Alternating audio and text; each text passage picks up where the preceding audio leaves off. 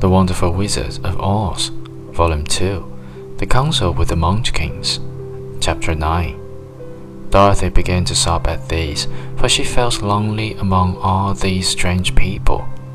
Her tears seemed to grieve the kind-hearted Munchkins, for they immediately took out their handkerchiefs and began to weep also.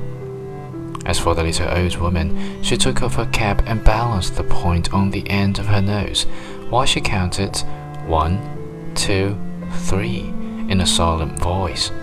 At once, the cap changed to a slate, on which was written a big, white chalk marks. Let Dorothy go to the city of Emeralds. The little old woman took the slate from her nose, and having read the words on it, asked it, "Is your name Dorothy, my dear?" "Yes," answered the child, looking up and drying her tears.Then you must go to the city of Emeralds. Perhaps Oz will help you." "Where is the city?" asked Dorothy. "It is exactly in the center of the country, and is ruled by Oz, the great wizard I told you of."